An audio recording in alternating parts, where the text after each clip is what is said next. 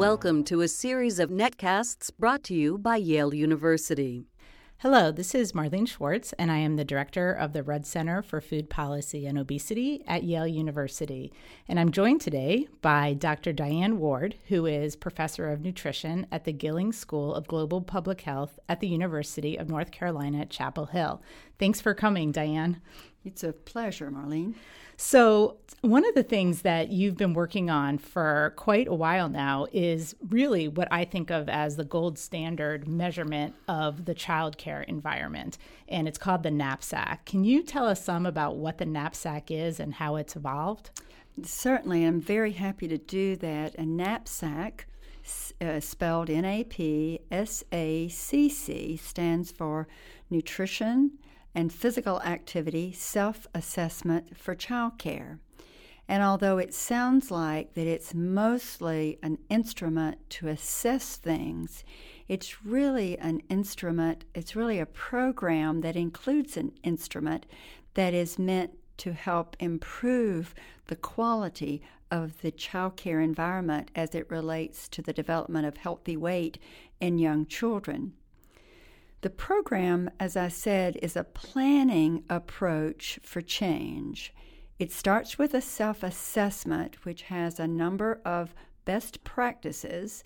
The child care facility um, responds to where they think they are in meeting that best practice. Do they think they're pretty close to nearly there? Maybe they think they've done that, or they think this is an area that really needs more work on their parts.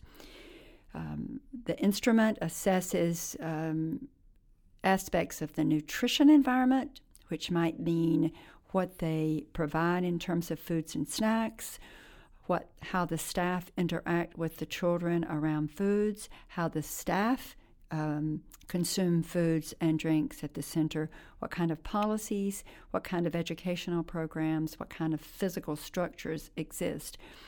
So a center uh, will assess themselves on these areas, including uh, a component about physical activity. And once the assessment is completed, they sit down with a NAP SACC consultant, and this is just someone who's been trained to administer the NAP SACC program. And together, they make plans for areas that they're willing and able to work on right now. One of the important things is that NAP SACC program is not designed to fix everything all at the same time. It's pretty overwhelming for busy people who are mostly involved in caring for our children. So they're encouraged to take a few areas that they're ready to work on, and then together the consultant and the child care staff plan for how can we make that change. So let's say that they decided they wanted to work on the kinds of beverages that were offered in the center. Um, NAP SACC program suggests that we do not offer sugar sweetened beverages at the child care center. That if we offer that our milk should be uh, reduced fat or skim milk, that water should be readily available, that flavored milk should not be served, um, and that fruit juice should be held to a minimum really once less than once a week. So once the um, child care center decides it's going to be beverages that they want to work on, then they have to make a plan. Maybe they don't know whether their food vendor provides um, skim or low fat milk in the sizes that they are, are used to uh, purchasing. Some child care facilities actually thought it cost more to have skim milk. So you have to um, educate them on, on some of the um, issues of uh, obtaining the products.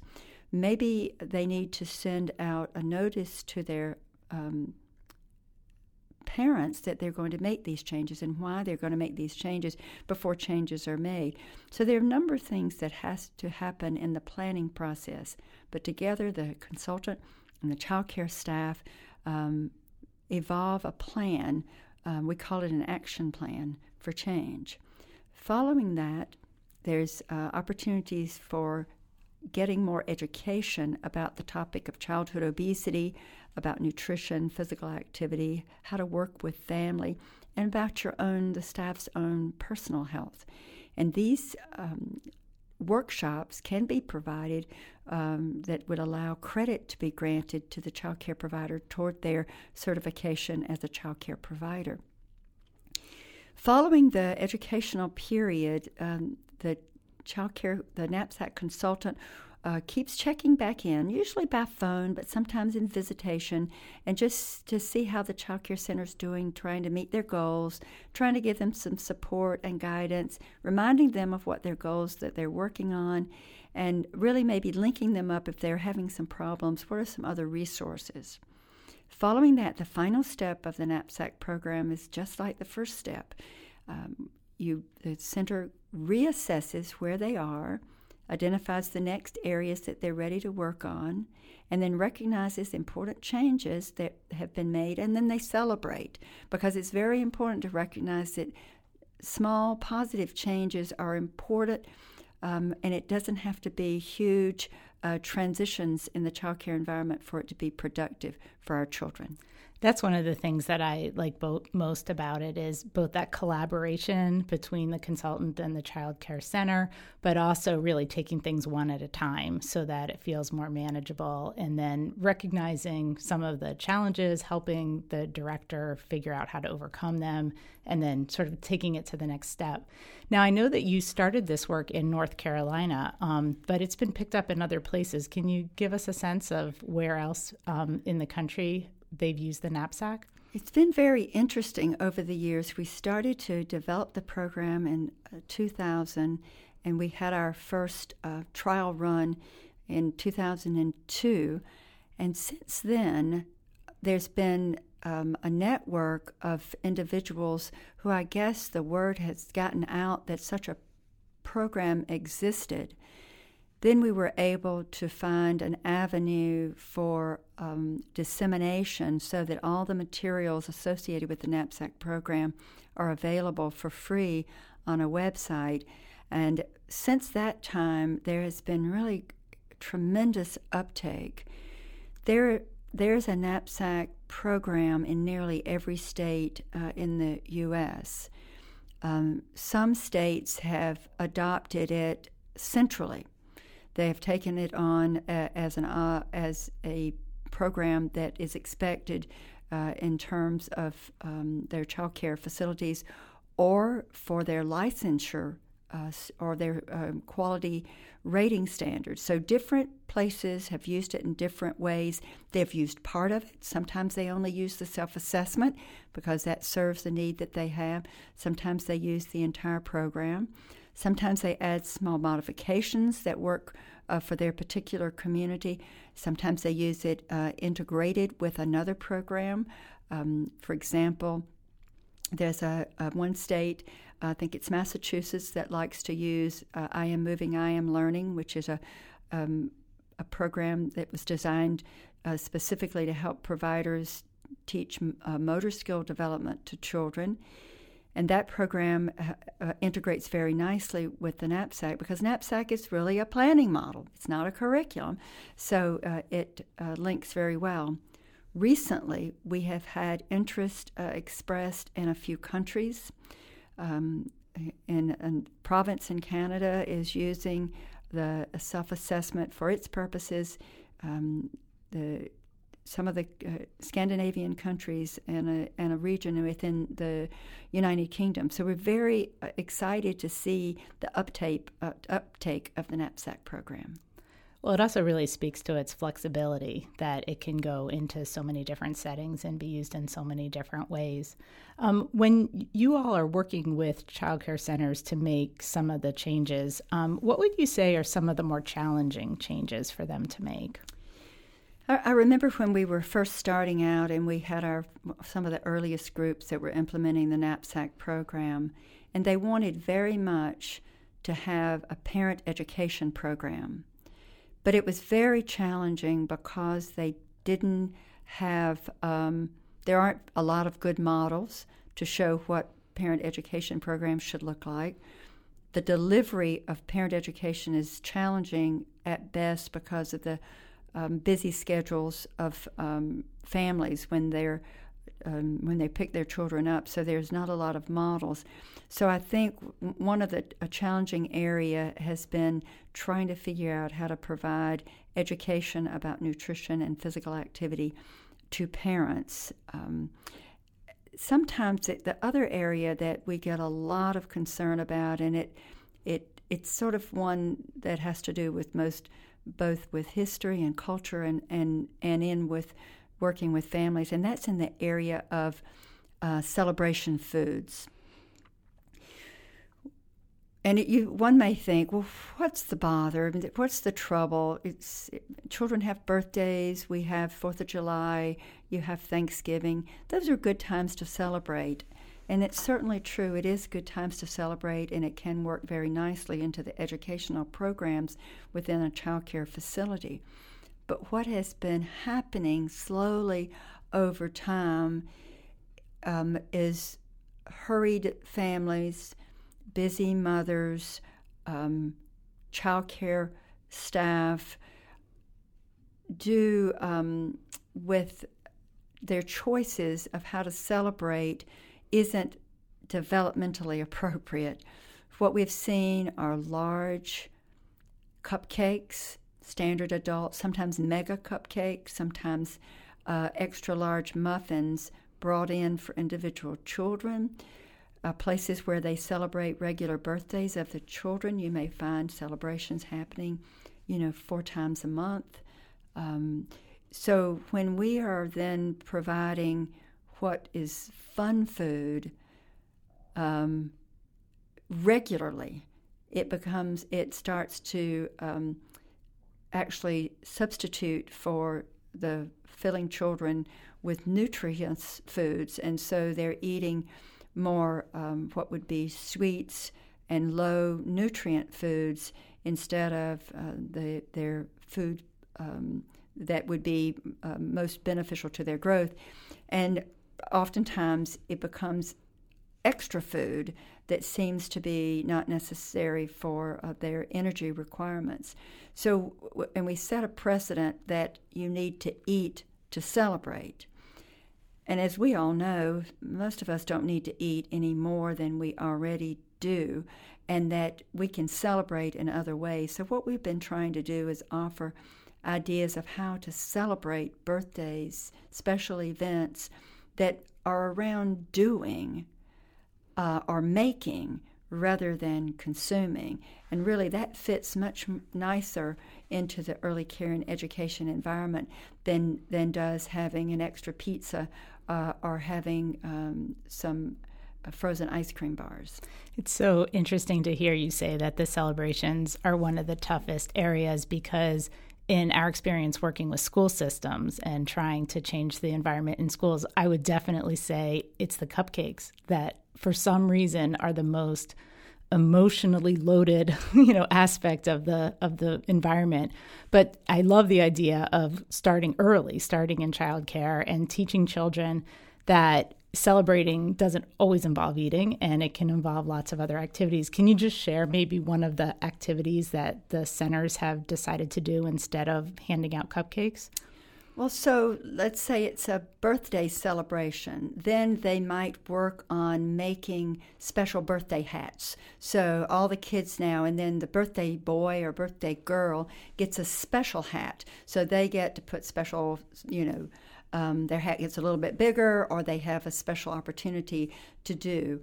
Or instead of bringing in food, then the parent might might come in and um, have a special game activity, or there's something where the children are creating or making something um, rather than consuming, uh, and so um, uh, creativity, activity, and engagement is really a lot better than a um, frosting on right. mouth. it reminds me of a story. I was at a meeting once here in the state of Connecticut with a lot of childcare directors, and we were talking about a number of, of wellness initiatives in childcare, and this this you know topic came up about birthday parties. And one director said that what they did because they had heard from parents that sometimes the party at the child at the childcare was the only party that the child had that they purchased boxes of you know Duncan Hines cake mix and they childcare would give the parents the cake mix and say, Here, this is for your party at home. so I thought that was a creative solution, but you know, also a way to communicate to parents that there are ways you celebrate at home with your family and there are ways you celebrate in a setting like a childcare setting where there could be, you know, 20 other children who are going to be influenced by whatever choice you make. So, I wanted to ask you about another initiative you've been involved with, and that's um, the First Lady's Let's Move initiative. And she's taken on many different settings where children spend time, but one of them is childcare. And she has a Let's Move childcare program. And I know you've been involved in the website. Can you tell us a little bit about that? Yes, I'm going to talk about the program uh, itself as well as the, the website that supports the program. Uh, the First Lady uh, is very interested, of course, in childhood obesity and looking at for initiatives that could get the country's attention, both in terms of the settings where children are and really in the commercial enterprises that support um, children where they uh, play and, and learn. The Let's Move Child Care actually incorporates uh, a good number of the best practices that were developed in the NAP SACC program. Let's Move focuses um, more specifically, sort of on a narrower scope, looking at foods, beverages, uh, physical activity, screen time, and breastfeeding support at the child care center. The program is really designed to get the attention of the child care community and the family community that it's important that children uh, are cared for in settings that offer an optimal experience in terms of the foods provided, in terms of the activities uh, afforded to them. And lending her name, lending the support of the White House, and the other thing that I think has been very important with the Let's Move campaign is that because of the First Lady's position in government, uh, certainly a, an unofficial position because of her statue, I guess, in terms of the White House, um, it has energized and um, allowed agencies to collaborate and work together and think of how they could take what they do as their regular vocation and how their work might fit in with another agency's work and how they might collaborate. And I think that um, is a, a, really a wonderful byproduct of the First Lady's campaign that will allow for sustainable changes into the very fabric of the structures that support childcare, whether that is in Head Start, uh, in um, agencies that support um, food services that, uh, that help um, uh, in childcare, whether it is parks and recreational organizations that might open up their doors, uh, or, or other groups where childcare has an early care and education, where children, because if they're in care outside the home, someone's educating them in some way. Uh, and so they're important educational environments. And so I think having the attention that these are important settings, they're not just um, unimportant uh, holding areas until children get to the serious point of entering school. There's a lot of growth and development uh, and um, that occurs during these very formative periods may be more important than even once a, a child uh, enters the, the school system.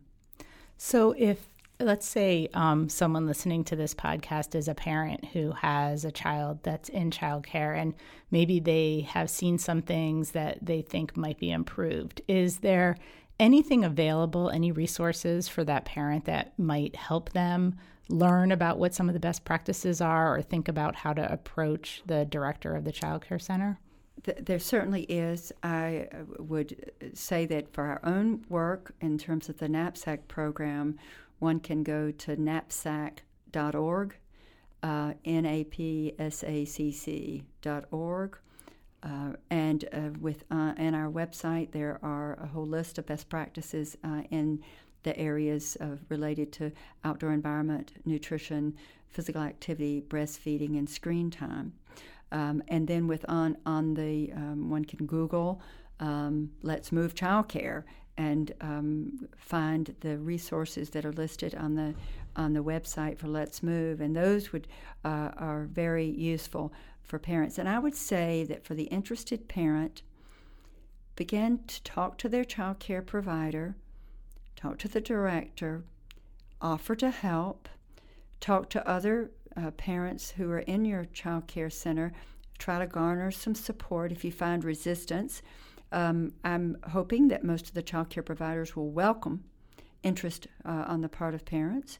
Sometimes they may feel a little bit anxious about it, um, but I think if we try to see this as a partnership, um, I want what's best for my child. This child care provider wants what's best for this child. And I think together, um, the two entities can collaborate and see maybe there's something that the parent might offer in terms of maybe there's an expertise the parent has and they'd be willing to share that. Maybe they have a friend with expertise who might be willing to come in and give some ideas about starting a garden at the child care uh, center. Um, maybe there's a uh, one of the child care centers with whom we've worked has a wonderful way of getting more fruit into the hands of children, and that is that they ask the parents uh, on Monday to contribute to a fruit bowl. So they come in with a banana, an orange, an apple, a plum, a strawberry, some blueberries, and that becomes a source of um, additional fruit provided for the children that is then chopped up and provided through either a snack time or a meal time. But this is a way that the uh, individual family can contribute that might then um, make a benefit for that child as well as for the other children in the center. So there really are a lot of things that parents can do. And I get the sense that even just in the last several years that there's much more openness to as you were saying the importance of the role of childcare much related I imagine to the First Lady's Let's Move initiative, but also I think just to the concern about childhood obesity and the recognition that we really do need to start early, that you can't wait until kindergarten. And um, it seems that, that the people who provide the care, in my experience, are really very open and willing to try to make the center the best it can be because it also allows them to then, you know, feel like their center has something to offer. And you know for for large centers it seems that they really want to be able to attract parents who are looking for a center that that features you know such a healthy environment so I want to thank you, uh, Dianne, for visiting us here at the Rudd Center. This is Marlene Schwartz, again, Director of the Rudd Center for Food Policy and Obesity. You can visit our website at www.yaleruddcenter.org, and you can also download podcasts from other guests that we've had. Thank you.